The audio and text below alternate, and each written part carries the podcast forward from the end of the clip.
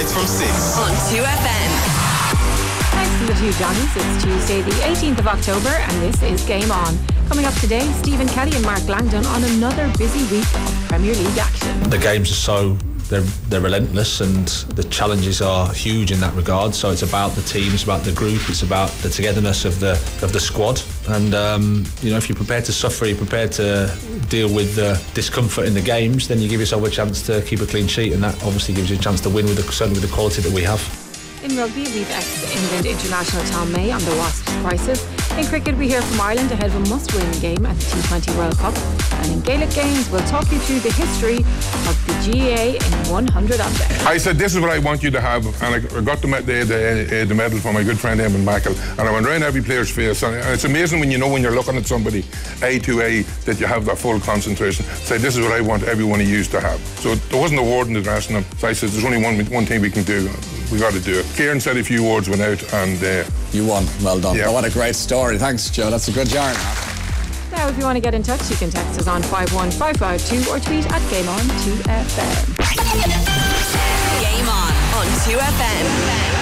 Welcome along. I'm delighted to say that former footballer Stephen Kelly is with me live in studio, as is Siobhan Doyle, who men- who wrote that book that I just mentioned, The History of the GA in 100 Objects. We'll be talking to Siobhan about that a little bit later on. But if you have any suggestions for objects you'd have liked to have been included, do send them in to us on 51552 or anything maybe that you have in your wardrobe that you're wondering about um, its historic worth. Uh, do let us know. Uh, Siobhan, how are you? Thanks for coming in. Great, thanks, Marie. Uh, the book is great. What does it feel like to be an author holding your book in your hands? Uh, that's great. After it been a, an, an idea in my head for so long and a document in my laptop, it's great to hold it in my hands and see it on the bookshelves finally. And Stephen, it is great to have you in studio. We don't get you too often as you don't live in Ireland that much. um, but good to have you. How are things? Yeah, very good. Thanks for having me again, as always. Um, yeah, being good. Been watching football every weekend, and enjoying it. And yeah, back now for a couple of weeks with the kids off half term, which is a strange time considering it's not a Halloween Yeah.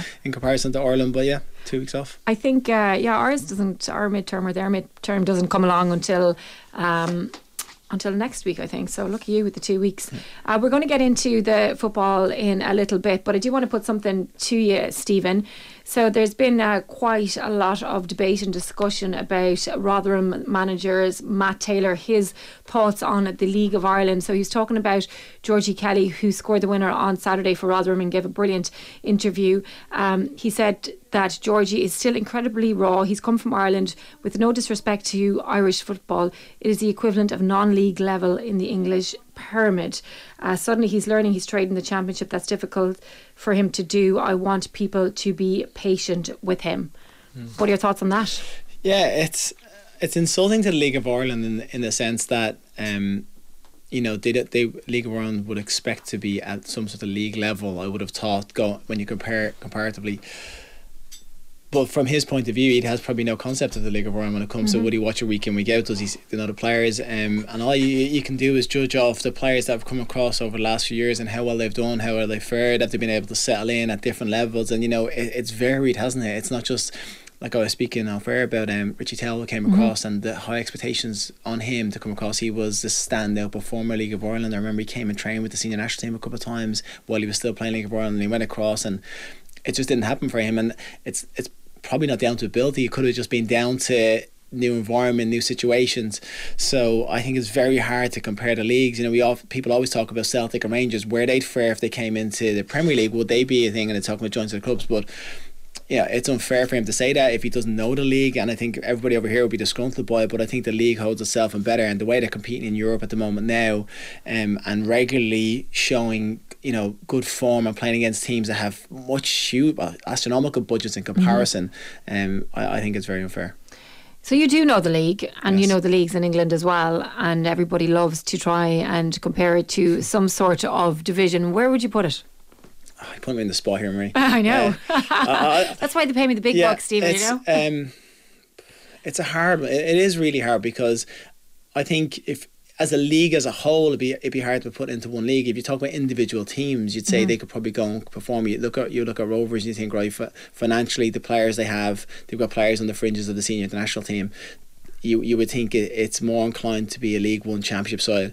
Um, I don't think I could put in the Championship at the moment, and that's just because the financial gain in the champion, Championship and the teams that have just come to Premier League are huge. Like the, the standard in that league is, I had I had one or two seasons as a player. And it was relentless, and the, the level that they were playing at was so high. So I think I'd find it very hard to say that the League of Ireland could go in and compete in the championship level. I think that might be a push too far. So you'd be saying League One, but uh, not to say that individual players couldn't go and compete at a higher level. I'm not saying that. I'm saying as a league as a whole, you would say that would probably find its its place around there. Okay, well, look, Is it's in- harsh? Yeah, no, look, it's it's interesting because I think you make a good point about the different individual players and also just the fact that some of them have gone over there and, and it hasn't worked out, and yet some of our top players are the players that maybe years ago we would have thought would have been heading over to play in the Premier League. That's not happening anymore, No, and they are playing in Championship. I think as well. I mean, looking at um, I've done for a lot of 21s games, Mm-hmm. and I would say a lot of standout performers in the 21s games of players that are playing League of Ireland. Like you look at the goalkeeper Yeah. Primar, Dawson Devoy, who's gone now, um, Kieran Tierney, uh, on a Kieran Tierney, um, Ross Tierney, sorry, Yeah. um, um, and you look at those players, um, Kerrigan. All these players have done really well in the 21s, and that's a level that people would expect to be championship level or above. And so it's not based on an individual le- le- level of a player, it's based as a league as a whole and where they actually could compete on a regular basis, week in, week out, with the amount of games and the threshold. And I just think the championship would probably be one step too far for a lot of those teams. Rovers possibly. The, the financial support they would have and the way they're competing, but it, it's mm-hmm. still a lot to ask. Yeah, and it is so difficult to compare. Look, I think once you you the teams are in a league and it's competitive and you're getting title races and good matches Yeah. every week, like you have to be happy with that and, and see Yeah. what happens. Uh, it's about the growth of the league in this country, and it's about you know the resources and the finances finding their way into mm-hmm. this. Grassroots has been changed. You know the FAI are it, it, the things are happening here to make forward football go in the right direction when it comes to coaching levels and everything. And you know for for such a long time, you know it was the DDSL was was the main kind of for you get in the DSL then you get across to England. At 16 Yeah. 7 that was my that was my experience of it. So I left at 16 and I, I, I never came back. And you know for a lot of lads of my age when they came back it was they came back to League of Ireland and for a while it was quite booming and then it's had its peaks and troughs. And at the moment now it seems to be in a steady position. Um, but I, I just think yeah it's very hard to say as a team as a league as individual players I think there's players that could go and do it but as, as a league it's it's it's difficult. And you'd have to think as well that it's going to get better because even today now the under 15s and under 17 Republic of Ireland squads were named today and yesterday and like I'll always scan through them because I'm, I'm curious about the the players coming through. And um, you know six from Pats six from Rovers and that was in the 15s and it was something similar in the 17s as well. So like the players are going to be staying at home for longer and you're going to have them probably emerging into the league as well Well, there's new legislation that come in with the European Union with Brexit and stuff. So players are, and I think what it is is there's a direct line of sight now for players. Whereas before, like I said, it was DDSL and we played for the likes of Home Farm or Belvo, and then you get your move across to the UK. And whereas now you're you're you're in the academy system in that team, and there's a direct line of sight to the first team and play League of Ireland, and that's that's the main goal for these players. Um, whereas before it was always the aim was to get to get get to the UK. Whereas now you can see a direct pathway to, to top level football and performing, but.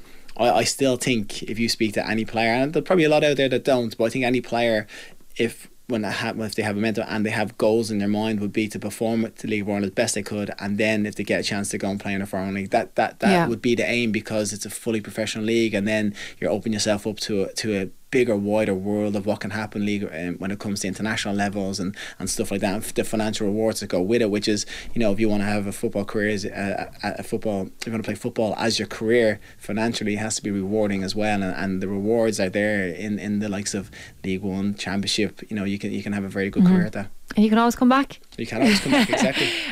Um, well, I might get into that again in a little bit because I'm curious to as to when footballers retire, why they don't drop down the leagues and you know play till they're 45 or older. But uh, you have to think about that, and I'll come back to it All right. because we're going to turn our attention to uh, rugby now because it was uh, confirmed today that Wasps made 167 players and staff redundant after becoming the Premiership's second club to go into administration inside 21 days. The Coventry based club were suspended by the Premiership last week, and it has now been confirmed that they have suffered the same fate as their Midland, Midlands rivals, Worcester, and they will now be relegated. I am joined on the line now by Tom May, former England rugby player. Tom, it seems that it's the news that nobody wanted to hear, but it, has been confirmed. How big a blow is this to the game of rugby in England? Uh, know, good evening. Thanks for having me. It's it's a big blow for for everyone involved in the game here in England. I think it's it's been you know tough three weeks. I think it's been coming for a while, and we've known it's been coming. And and if rumours are to be believed, there's there's one or two more that are that are creaking as well. So it's it's a difficult time, and clearly yesterday was was a very dark day for, for rugby and, and rugby from from a WASP perspective, where you know more than I think it was 160 people lost their jobs yesterday. So um, it's a tough time, and something needs to be done um, quickly to, to try and sort this out. When you think of a, a club like Wasps, they're so big and they've been around for so long, and there's so much tradition and success there. You would think that they're invincible. That something like this would never happen to a club like that. No, I know it's it's it's you know you can imagine. I I think clubs like that that have big global brands, you would you would just assume that it would never happen to them. Um, but I think when you look back to through some of the history of what happened here, that you know there was a loan um, that, that was raised against um, a bond that was raised, which was basically funded some time ago, um, and now that has that is due back. It, it was done at the same time that they moved to Coventry, so they moved away from their sort of historical home, um, and arguably that move to Coventry hasn't worked. Um, so if you combine that with some of the some of the problems financially that they've had in the past, moving into the Ricoh Stadium is was a big big gamble. Now I think it looks like uh, one that hasn't paid off. And uh, look, at when something like this happens, the microscope is on everything in the club. What do you think is the main reason for them to be in this situation? Well, I, I don't think the whole thing could be blamed on individual decisions. I don't think, for example, the, the bond helped, it, but that you know, hindsight's a, a very useful thing. But COVID has put an incredible amount of pressure on on these clubs. You know, so many clubs um, played in empty stadiums for so long. Uh, they had a huge amount of government government funding, which has put them under pressure um, financially since all of that is started to come, you know, be, be due back in. Um, and and I think, you know, rugby is, is at a point, as so many other businesses are in this in this current economic climate, where where they have to try and stabilise themselves. Um, it's potentially an opportunity for um, club owners, um, shareholders, and the like to say, "Do you know what? Enough's enough. I've I've had enough of um, sport, and I need to I need to." Um, move out of this. If you can't invest anymore, then then then perhaps now is the time for those those people involved to, to step away. The model here in Ireland with the central contracts does seem to work well. Would you can you imagine a, a landscape where a rugby in England would operate in a similar kind of way? It has worked well. Um, the one thing I would say, though, there is that is that actually, you know, the regional game within Ireland with Leinster, Munster, Ulster, and, and Connacht is is very different to the one where you have um, arguably ten financially viable um, um, clubs in themselves. I, I think Central Contracts has has a strong argument, and, and certainly to the you know to the international game that that's perfect. But ultimately, this is about professional rugby at, at a club level, and, and even if um, central contracts are are awarded to players, those clubs still need to have the funding to to fill out the rest of their squad. So, um, yes, central contracts would go some way to alleviating the pressure, but I don't think it's it's the answer to everything. What is the answer to everything then, Tom? Because it does feel like it's close enough to getting to a stage where you could just rip things up and start again. Well, I think some yeah. Now is the time when when clubs can sort of wipe the slate clean. I guess try and look for new investment if that is what's needed, um, and and try to kick on. Um, if I had the answer, I'd be a very rich man probably. Um, but I, I, I think um, I think it, the, the question is about these clubs being in a position where actually they're they're able to stabilise themselves. Now that that could be a club at the top, or it can be a club at the bottom of the league. Now all of them have financial issues.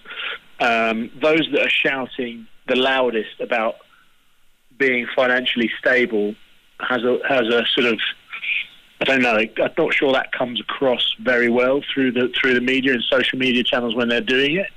Um, and and you, but you also have to create an environment where those top clubs can can kick on.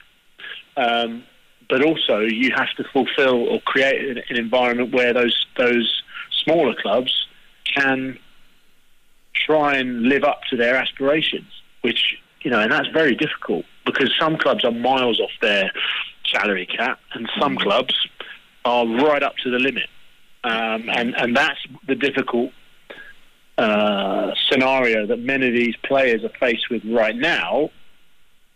Is that actually they're going to find it very difficult to find new clubs because because m- many of them are up to up to their limit on the salary cap. They can't go over it. Okay, well, you mentioned uh, the players there. Let's hear from one of them, Alfie Barbary, who is the Wasps' number eight. starting to sink in more. Yesterday was a very, very strange and probably the hardest days I've had in the sport. No one could quite really believe it. I can't say we didn't really see it coming, but we won the European Champions Cup, Premierships. We're not a small club, and it's an unbelievable thing to have happened. And yeah, we're all just gutted. When Alfie lines it out there, just the fact, the levels that they were competing at, like you don't blame him for not believing that they were going to get to this stage. No, and I think I think it's difficult when you're in that scenario and you're you're playing for a club of that size um, to believe it that anything's ever going to happen. Somewhat, something will happen and it will work out all right. Um, it, it's a scenario that these players have not been exposed to in any other form. Um, so you know they have to keep believing you know, in themselves right now is the most important thing if they're to go on, you know, and, and find other contracts. But also, you know, they had to keep believing at the time. Um, but you know, for for a club to find itself in, in the financial mess that, that Wasps uh, found themselves in, I think is is a you know it's it's mismanagement. It's it's um, it's just an all round mess. Um, and and I'm not quite sure where this is going to stop right now, which is the frightening thing. Yeah, and like as you said at the start, there are plenty of rumours swirling around as well that there might be other clubs that will follow. Um, Bill Sweeney, the RFU chief executive, has uh, said obviously that things English rugby is broken and that clubs have been living beyond their means for quite some time. So he favours establishing a structure similar to the one that operates in France, so that the game's financial health is policed by a body independent of French rugby. But getting there, I'd imagine, would be be quite difficult, Tom, just given how independent all the clubs are right now. Yeah, the clubs have got a lot of they've got a lot of pull in their own right.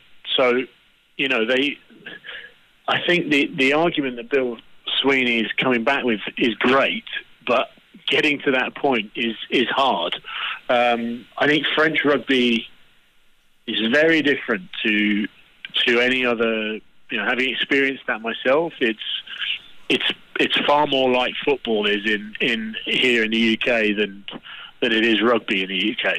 Um, you know, you have you have stadiums that are owned by um, councils, effectively, uh, and and these clubs are you know the number one sport in town. Um, the pride of the the pride of the town rides on that club, and you know TV money and um, the fan bases mean that those clubs are incredibly wealthy in some cases. But if you compare what we have here in the UK to, to that in France, you know, if you put Pro D2, which is the the second tier of French rugby, which is also professional, against the Championship, which is the second tier in, in English rugby, for me, you would see a 50 point win in favour of those French teams every week. Um, that's how advanced their their professional game is there. That's how far ahead they are in terms of strength and depth. um, and financial clout. Um, now, you could say that that's coming home, and, and we see that on the international level now, where France are one of the strong favourites to win next year's World Cup. But it's uh, the top 14 and the Pro D2 are, are, are miles ahead for me in terms of where they're financially set up to, to other European countries. Okay, Tom May, thank you so much for joining us. Interesting times ahead for sure. And we will be watching on with a lot of interest from here as well. We will talk to you again soon. It's time for a very quick break, but do stay with us because we have plenty of football to come. Game on on 2FM. Welcome back to Game On with me, Marie Crowe. It is 20 minutes past six, and we are turning our attention to football. Well, we will in a second. We were just talking about rugby there with Tom May and the fact that um, it's been a disaster for Wasps, and they've had to make over 160 of the players and staff redundant today. Stephen, you're quite familiar with Wasps, and um, I wouldn't say you trained with them, but No. you trained very close to them. No, I don't think I would have had a football career if I trained with them. I don't think. Um, no, yeah, we used to. Uh, I was on loan at QPR from Spurs when I was a kid, and we used to ground share with the Wasps the training ground. So you literally train on the pitch beside them. It was a only tiny place, um, and you'd be in the gym with them. And I remember just like I said, being this eighteen-year-old kid and going in there and Lawrence Dallaglio and Josh Lewsey and these guys and just monsters of men and being like uh, couldn't believe what they were doing and the weights. I'd say you were slim, were you? Oh, I was skinny. Yeah, yeah. I was, I was, I was, at, I was at the bulking up stage of my career, and uh, I'm looking at them going, and they give you like you'd have a bit of banter with them stuff and all, and they'd be training beside you, and they'd be like cheering you on, and then you just see what they do and the tackles they go into, and we're going, and the guys are rolling on the floor going, I don't think I ever ever rolled around after watching them train. I used to just be afraid to because I'm thinking I can't, I can't possibly be crying because of a tackle when these guys are hitting each other the way they do, and yeah, it's just a shame to see them in this situation because it's such an iconic club in London. It really is, um, and the players that have come through there, like World Cup winners um, for England and stuff. So it's a strange situation, but also leads into Coventry, which I know quite closely, where they were sharing the ground with. Um, St Andrews at Birmingham for two seasons. And now they're back in there, and I think they have a ten-year lease on the place. So it's going to be interesting to see how that works out as well. So there's a, an article in the Athletic today about the the way footballers spend their time and, and all they do during training. So did you train more than rugby players, or did they train more than you? No, we train more than them. Really? Yeah, they they I think they would have been very limited to because contact and Yeah. hitting, um, you know, it's a much bigger impact on your body than what we would have had. So when it comes to actual the amount of running we would have done and physical expansion in the game in training, I reckon Herbs was probably higher, but there is just the actual impact on your body is so high that that would have been they had, would have had to really limit what to do in the contact was. But for us, we would we would have been definitely doing more running and training, more we would spend more energy like sessions where you'd be doing 10k and stuff. I don't know about you, Siobhan. Uh, Siobhan Doyle is with us as well. Um, I just have this perception that footballers train for about two hours a day and then they go home and play the PlayStation. Yeah, exactly. They take candy for the rest of the day. That's what Raging that you debunked that, mate. yeah, yeah, yeah. No, it's it's. I suppose you do you you can only train for a certain amount of time. Your body only allows you to do it because you're it's um you're, you're trying to peak every game. You're not trying to peak in training. You're trying to peak at a game. So you know training facilitates that, and you and you train the way you play for most players. Um, and you have some really high intensity sessions. But if you're in Europe, you're playing Europa League games like I would have done. You're going from playing on a on a Saturday or Sunday to recovery and then back into training again and then flying away to somewhere foreign to play on a Thursday then back on the plane again. So you know training becomes it's a managing of your body and managing just so that every weekend you can peak every Tuesday you can peak every Thursday you can peak and that's what it becomes about. Um, So you know those players then that are praised for like always been the first into the training ground, always been the one like left at the end doing extra work. Like are they a myth? No, not really. You'll always have like the play, those like those players. They're always first one in that will be you know in the gym beforehand. wh- You know it, they might not be doing something extremely mm-hmm. strenuous, but something that's that's helping them develop their whether it's a technical ability, their core strength, something to get on the pitch, and then afterwards it's just those little things where guys are spending extra 20 30 minutes taking free kicks. And you know sometimes the coaches do have to say listen that's enough. You have to come in. You're finished there. We, we don't want you getting a muscle strain and stuff like that. So it's, it's all about management. And at the top level the players are assets to clubs. And the last thing they want is for their biggest asset to be down and not being able to perform on a pitch. So it's about managing what they want to do and what you think is best for their, them physically. So who was the one that you encountered that trained the most? Um, train the most, but hard train. Duffer is a really hard trainer. Really? Yeah, as in like just gives everything. And I, I'd like to say myself as a hard trainer, but I, I'll have some else someone say that for me instead of me praise myself. But yeah, Duffer's a hard trainer. Like always, um, on the pitch, like full of in, high intense run the runners runs and stuff like that. So he was just always someone that, that gave everything, and he, he trained the way he played. I think that's Yeah, well, he always come- looked like on his Yeah. face that he was giving everything. Yeah, that that he was, he was very much of that. that like, and you can kind of tell with the way he coaches now, he seems to Yeah. want that from his players too. Like he, he did it with I think what fourteen year olds. Yeah, he puts huge demands. I think it Yeah. was the Shamrock Rovers under 14s Yeah. or 15s. He had them up really early in the morning before school. And it seems to be the case as well with um, Shels that he was wanted the Yeah. stuff done early. high demand, high, Yeah. high, you know, high output, uh, but like you reap the rewards. You really do. The more you put in, the more you get Mhm. out of it. Um, and I think yeah, but he he would have been someone that was was a very high intense trainer. Yeah, and look at the career that he had. We Mm. spoke about it yesterday with Alan Colley as well. Right, well, Mark Langdon of the Racing Post joins us now on the line, and we're going to talk even more football. Mark, let's start with uh, Diogo Jota, who is going to miss the World Cup after being ruled out with a calf injury that he sustained on uh, in that game on Sunday. Huge blow for him, for Liverpool, and for Portugal as well. Yeah, it, it is. Um, you know, it's such a shame, and it didn't really look like much. Um, sort of first time, and, and it was obviously only when the stretcher came on, and you could see in his face that um, all was not well. Um, there and uh, absolutely right. The uh, you know first of all, big blow. Um, you know for, for Liverpool with, with Diaz also being um, out at the moment, um, but for a player to miss um, the World Cup and Portugal have got other forwards, and I'm sure that you know that, that the depth in that forward line will mean that, that they'll still be able to field a, a very strong side. But for the player himself to miss out on a World Cup, and I think the heartbreaking thing for a lot of players actually is that you know there will be a lot of them that miss this World Cup because of injuries. Um, you know, Richarlison was in tears uh, on was it Saturday night um, when he got injured against Everton. He felt that it was going to be quite a serious one. Sounds like it's only a couple of weeks, but in a couple of weeks, that kind of really minor calf problem that rules you out for two weeks might keep you out of the World Cup um, because I think you know teams are not going to want to take chances on sort of injured players that are, that are out for two or three weeks. Normally, you get those injuries at the end of a season. There's that space, isn't there, between you know the end of the domestic campaign and the World Cup. So um, Jota's you know, he, he's probably the first of the, the real big names, but he's not going to be the last that, that suffers one of these injuries that, you know, just rules out a World Cup. And I think it will be interesting to see whether, particularly for those that are maybe playing for smaller nations, whether they might start taking it a little bit easy. There might be the odd um, injury, shall we say, in that last week or two weeks of, of the uh, of the kind of Premier League and Championship season. And I mean, who could really blame a player? You know, w- when we've got a World Cup on the line, I, I, you know, Jota's. I I think this is going to be repeated um, in the next few weeks, and you know the World Cup is going to be a survival of the fittest, um, no doubt about that. Stephen, will players start wrapping themselves up in cotton wool? I was on um, taking extra yellow cards, get suspensions. I'm, not, I'm not saying that happens, um, but no, I think uh, World Cups don't come around that often as a player, and, and it's one of those things that you kind of feel you could have one opportunity to go to, and it might never happen Mm-hmm. again. So it, it's something that you never want to miss, but. I don't think you say you wrap yourself in cotton wool. The conversations probably had in the change room was talked about, but as soon as you cross the white line, that changes. Mm. It, it, you, you don't hold back. Uh, I don't know anybody that would, or maybe there's one or two, but I'm saying for the most part, when you apply at the highest level, as soon as you cross the line, you have to track that person, you have to run with that person. You're not going to stop. You're not going to walk. It goes out the window. All the conversations are done off the pitch and a little bit of banter about it, but realistically, it, it doesn't happen. Yeah, well, we'll be watching very closely now over the next few weeks to see who is given 100%, or they'll be able to check the GPS anyway, Yeah. the stats and everything.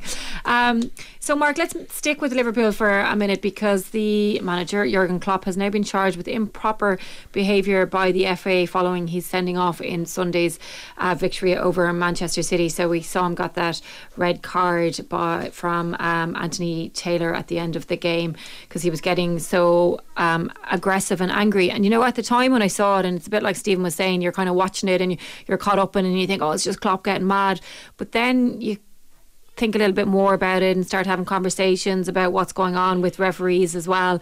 And, um, you know, it, it does feel like it's a little bit deeper and, and it's something that we shouldn't really be seeing on, on the big stage from our from the big professionals.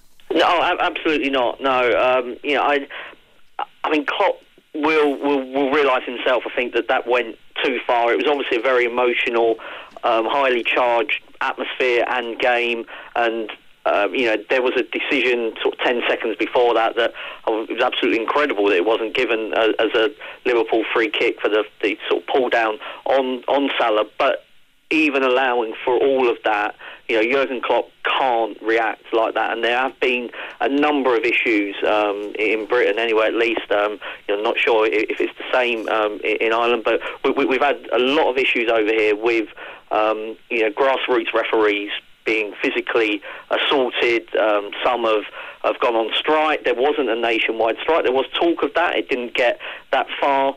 And, you know, of course, a, a, player playing sort of Saturday or Sunday football shouldn't react that way just because, um, you know, Jurgen Klopp has done. You need to sort of look after yourself and, and be responsible for your own actions. But um, there's no doubt um, that, that, that, I think that it does kind of just um, allow people to feel like they're, they're, they're able to, whether it's verbally or physically, just abuse officials. And I think even in the media, need to be very careful um, about how far we take the criticism of referees. Of course, they need to be held accountable if they make um, big mistakes. But you know, some of the stuff that goes on, um, you know, on, on, a weekly basis now over, you know, where a referee lives, and you know, people are getting the tape measure out to see how far they are f- from grounds. I just think that that, you know, just goes um, way too far. And you know, without referees and and um, officials, you, you haven't got a game. So, um, and you're not going to help them get any better because, um, I mean, who would want to be a, a referee at, at, this moment when you you risk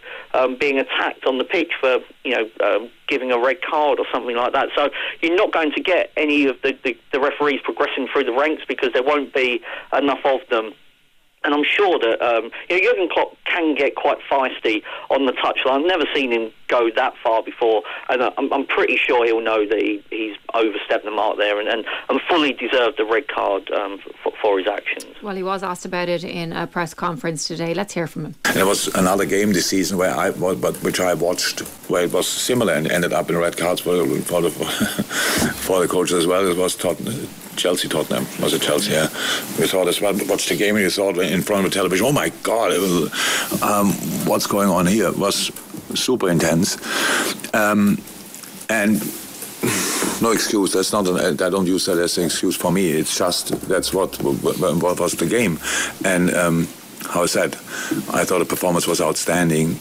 individually as a unit as well. It was absolutely great. And after the game, then um, all the talks go about what I said and um, what I did and what um, people make of it. Don't think that should be the case, but obviously I cannot change that. Stephen, you're a former Premier League footballer. There's a picture gone viral of um, 10 Manchester United players surrounding a referee disputing a decision. And if you look at it in the context of everything that's going on that Mark outlined there, the issues with referees being abused in the UK and here as well. We've had a huge amount of it, a huge amount of controversy, not just in uh, soccer but other sports as well.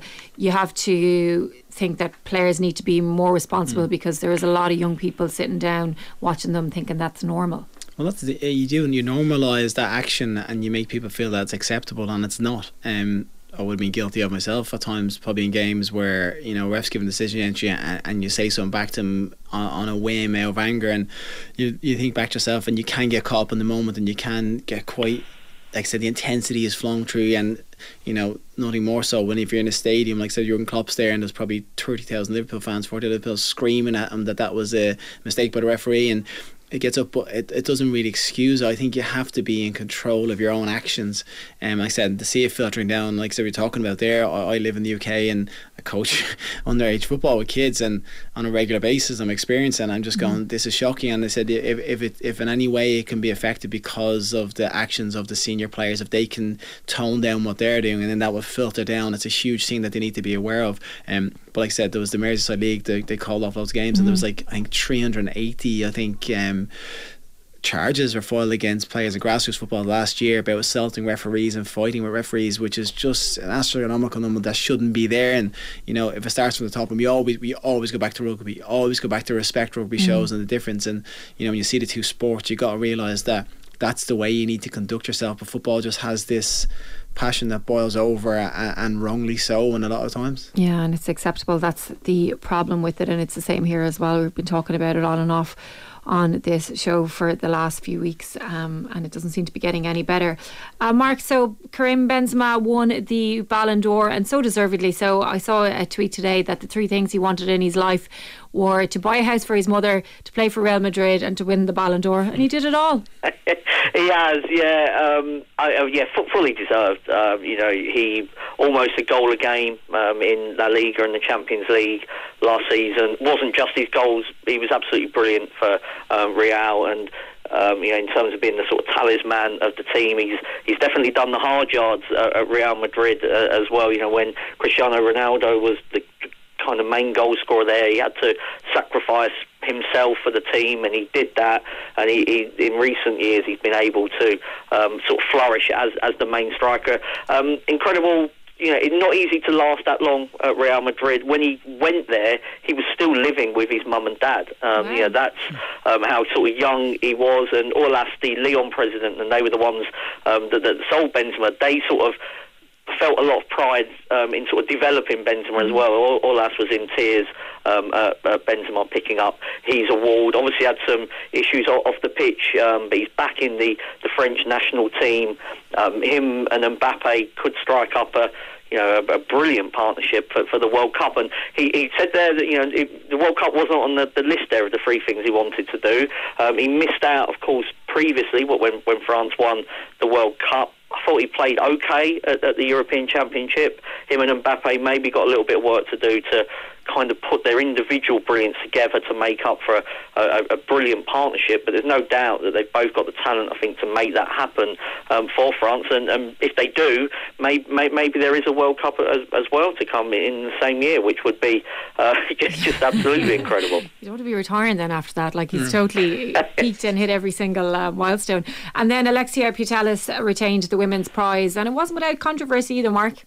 Well, no. Um, obviously, um, you know, she, she suffered, um, you know, the, the knee injury that kept her out um, of the Euros, and I think that you know, that was a big um, tournament um, as well. You know, Barcelona were absolutely rampant domestically, but didn't win uh, the Champions League either. So, uh, I mean, I, wouldn't be close enough to the women's game to say, you know, it definitely shouldn't have been her, or it, it should have been somebody else. But I think that there is always talk um, surrounding this when the player that wins it you know, isn't somebody that ends up winning the big competitions. And uh, my personal opinion on sort of the Ballon d'Or is that um, it's a massively overrated accolade. You know, football is a, a team game, and it, it is about the team rather than the individual. And the individual can only shine brightest when the you know the, the, the team is functioning well around them. But there, there is and, and does seem to be this obsession, and particularly on the continent, I would say, and in South America,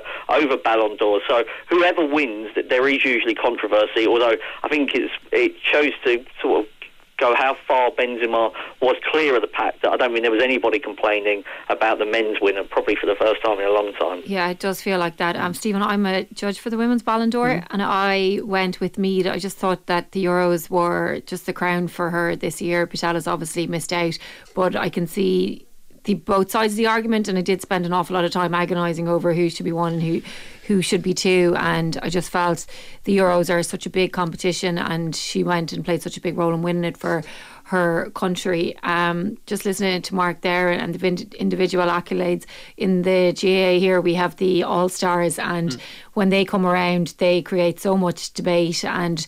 People really want to win them, even though it's a, a team sport. The All Stars and the Players of the Year they mean a lot. Yeah, it is. It's because it's recognition for what you've done on an individual basis to the success of your team, isn't it? And Mhm. it, it, the team has to be successful. And I think that's you know why we were talking about me there. I think the magnitude of the tournament that we, we were working Mm. on it was huge, and I think what that tournament did for women's football. It it brought all eyes on it, didn't it? So, and Mead was a standout player in the tournament, and she has been for her club. So, I kind of feel that that was probably it's such and go who's going to get it. But yeah, t- you know, you want you want to get the stuff for the team. You want to win a winning in a group. There's nothing like winning something as a team or, or being involved in a team that's successful. But then to get the individual accolades goes on top of that. And you know, Benzema was the absolute standout candidate. There was no one that was coming close to him la- last year. Um, and like I said, if, if they're going to win the World Cup, it'd be just ridiculous. When it would be just you know hang the boots up and, and walk off into the sunset. Like what else are you going to do? But um, the difference with these players is they're always striving for the next thing, which is what makes it amazing. Absolutely, and I'm glad now we started talking about the World Cup because it is just around the corner. Mark Langdon, thank you so much for joining us. We will Thank you. talk to you soon for sure. And we're going to take a very quick break, but stay with us. Game on on 2FM. Hello, welcome back. I am delighted to say that we are going to talk to Siobhan Doyle about her wonderful book, A History of the GAA in 100 Objects. First of all, Siobhan, it was a brilliant idea. Like to think, especially when you with the GAA, and there's so much tradition, and there's so many stories, and there's so many things uh, within the GAA uh, that we probably haven't seen, haven't heard, and yet are so important to it. But coming up with the idea and following through on it is a whole other thing. Yeah, I I was surprised it hadn't been done before. To be honest, um, I came up with the idea during lockdown, um, did a bit of background research, and then once I could get on the road, um, I travelled to 32 counties looking for stories. Um, started in local museums, then went to um, county boards, GAA clubs, and individuals through various different networks. Uh, like fair play, was it? Do people want to give you their things? Do they want to share it? Always, always. It was always met with enthusiasm. Um, sure, everyone's mad to share a story, or you know, even when I'm telling people about the book, they'll always try and relate it to something that they own, or some match that they were Mhm. at, or something that they have at home. So, um, yeah, there's great encouragement from that. Do you know what is great as well is it gives people the opportunity to remember things, to think, to just realize maybe the the value of something that they hadn't thought about it in a while as well. Like, was there anything that people were surprised they even had? Um, yeah, I think like when we take a step back, we've loads of stuff at home. Like there's loads of things um, in the book that people will have at home, like uh, Cúl Camps backpacks, um, match programs, um, corner flags that are in every every club in Ireland. Um, there's lots of ordinary everyday things, but I'm using those as a springboard to tell bigger stories and important stories. What's your favourite thing? Ah, that changes every day. Um, but there's a hundred of them in the book, um, but I collected about 250 stories, wow. so it was pretty hard to whittle down. Um, but today's favourite object um, is one of the first GAA helmets, um, and that belonged to a man called Mihal Murphy. He hurled with UCC, and uh, in the 1960s he suffered a serious head injury himself. Wow. So um, there was no GAA helmets at the time, so he used a motorcycle helmet with with padded cushions on the inside and a chin strap, and uh, he went on as a substitute in the county final. And you can imagine the looks that he was getting and uh, the whispers around the sideline um, when he came on in this helmet. Um, and I suppose the '60s kind of kind of got the ball rolling for helmets, even though they Yeah. didn't come in um, formally until uh, 2010. But um, on the biggest stage of them all. Did they not? Was it 2010? 2010, yeah, 1st of January 2010, yeah, it's mad. Nuts to think we went that long without Nuts. them. Um, yeah, being compulsory. Um, but in the 1967 All Ireland, um, Limerick were playing tip, uh, or sorry, Kilkenny were playing tip, and one of the Kilkenny players, Tommy Walsh, suffered um, an injury and he lost an eye, and um, that kind of uh, got people's attention. And from then on, w- we were seeing helmets a bit more often. Yeah, and thankfully now we're seeing them all the time. Yes, exactly. Stephen Kelly is still with us. Uh, Stephen, anything that spring to mind for you when we're talking about uh, objects that are really important to different people and to associations and to games? Anything that you have? I was just saying the bit before off air, um, the caps are really special Mm. with international football. The actual physical cap, like I was saying, there's a, there's a one lady that used to make the caps. Um, and there was one time I think she was sick for a little while, and there were there was a real slow production of Oh, stuff. wow. So, um, it's a really handmade thing. It's a, it's a beautiful thing to have for, for you, you know, to, to look at, to share your kids, share your family. It's just, you know, to actually get a physical cap. You talk about them, and you know, you have the records, but to have something physical there Yeah. to put up, I think it's, it's a great thing to have. And you know, that that that would be my kind of artifact. I'd say over the years, everybody in Ireland, the, the screen thing with gold thread going through it, it's just this is a lovely piece to have. Yeah, they're just beautiful. I know them to, to see them all right. And you've got Brian Cody's cap. Yeah, yeah, the one and only. Um, that was um, one of the objects that that I, when I was making a list at the start to kind of get the ball rolling, that was near the top of the list. Um, it's so simple but so iconic. I mean, if you saw a shadow of a man on a sideline wearing a cap, you go, well, that's Cody. Yeah. Um, so it was a no-brainer for me. And uh, you know, when I was talking to him, um, he was saying that uh, you know his cap is like a helmet to the players. That you know he he wears it all the time and then swaps it for a beanie um, during the summer months. So you always know when the summer is coming. Um, when Cody would swap the beanie for a baseball cap. Oh, it's it's brilliant. And one thing that I loved about it was that it, it educated me anyway on, on the, the journey of the GAA, but I could actually sit down with my kids and go through it and point out things that they might you know, it's like kind of to us now, like, oh, you used to play videos on the TV, you know, like just to be able to show them how different the, the games were and the way they were played. Yeah, because it's quite a visual book as well. Yeah. Um, there's you know, a hundred objects, so a hundred images, and then um, a, a, page with their story. Um, so you know, it's not necessarily a book mm-hmm. that you have to read cover to cover. Um, you can flick through it, see what catches your eye, um, see what story you want to read about today, and put it down and pick it back up, and you know, you you, you won't have missed anything. Yeah, it's you can share it, which is which yeah. is really nice from a book. So, was there like one thing that you really wanted to get? Like, was there? Did you have to go on any big journeys? Um, yeah, I, I did 32 counties, and uh, one thing I really wanted to get was the John 37 sign, yeah. and that proved a little bit tricky. Um, but I put a call out on social media and um, found the John 37 sign. There, there's actually a few of them, um, and uh, one of them ended up in JJ Bowles pub in uh, in Limerick City. Um, another object um, that I had on my list was Joe Kernan's uh, broken plaque from mm. the 2002 All Ireland final. Um, you know, Armagh were playing Kerry. Um, Joe was managing Armagh. He had a runners up plaque himself from 1977. And uh, Armagh were down by four points and at half time. And he produced the plaque and asked his players, Do you want an All Ireland medal or do you want one of these loser runner up plaque? I'd say loser is his words. Um, and it's an object that he was very ashamed of himself. Wow. Um, you know, he wouldn't show it to his kids, he'd yeah. hide it away. And um, just really powerful that he had the foresight, um, you know, to plan this, to do yeah. it at halftime. No, you know, no matter what um, the the score was at halftime, produced it um, and broke it off the wall, and uh, that broken plaque um, is still here to this day. And now I suppose it's it's something that he's he's okay to share because you know it's kind of well, it's got a new it. life when it when something goes the way you want it to go as well. Like that always helps. Um, when it comes to different counties, uh, have we got kind of more of a rich tradition of objects in different counties? Yeah, it was definitely easier for the counties that traditionally um, play both codes, so uh, your Galways, Corks, um, Dublin. Um, and some counties are just a little bit better at collecting than yeah. others. Um, sometimes it's to do with um, like local history groups um, were a real big help to me as well, and uh, local museums as well are really important for um, collecting throughout the community. So what's the what's next now? Like when you think of everything that you've collected and it looks beautiful in the book, I'd say people would like to go and see all of the things as well. Yes, uh, yeah, it's something that um, you know I, I would like to think could go beyond um, the book. So we'll wait and see. Um, but further down the line, I would like to expand it to other sports, um, which would take an awful lot of more.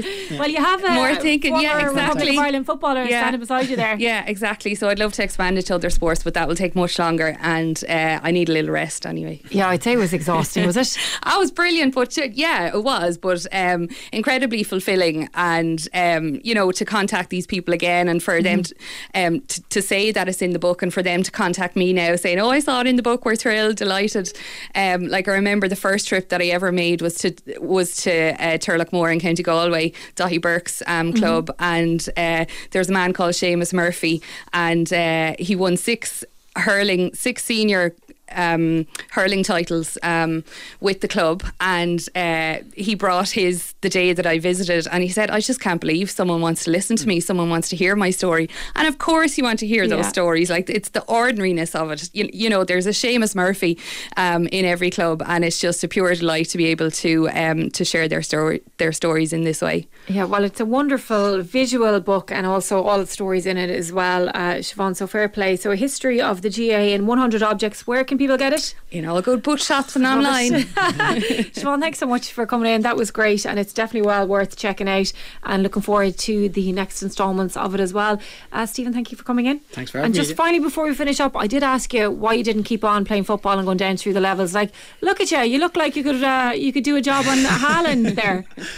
Um, I think injury was one Yeah. rupture my Achilles, so I was kind of getting back to a level, and I, I think it's weird. Not not you want, not that you want to finish on a high, but you, I I don't think I ever had in my mind that I wanted to just keep playing until I couldn't play anymore. I I was happy to have played at a certain level. Because it was was because it was a job. Yeah. It- Okay. It, it becomes a job. Yeah, but it- yeah. It's it's you love it, and it's the, it's the best job in the world uh, uh, from my from my point of view. Um, and now what I to do is almost the best job in the world talking about football. but um, it's it's just one of those things that you you. I reached a certain level, and I didn't want to be. Sometimes you see players, then they drop down, and Yeah. they're bitter about the situations, and and and it just winds down. If you can finish on top and finish on a high, that's great. And for me, it was it was a natural thing because of an injury. It was Mhm. kind of it came to it, it was more of a natural end, and that was it. But yeah, that, I think that was that was my kind of mindset on it. Yeah, well, some good advice there. If you can finish on a high. Unfortunately, we don't all get to do that. No. Uh, Stephen, thank you. And Siobhan, thanks. Uh, Betta De Silva is up next. We'll be back tomorrow looking at all of the big Premier League games. RTE. 2FM.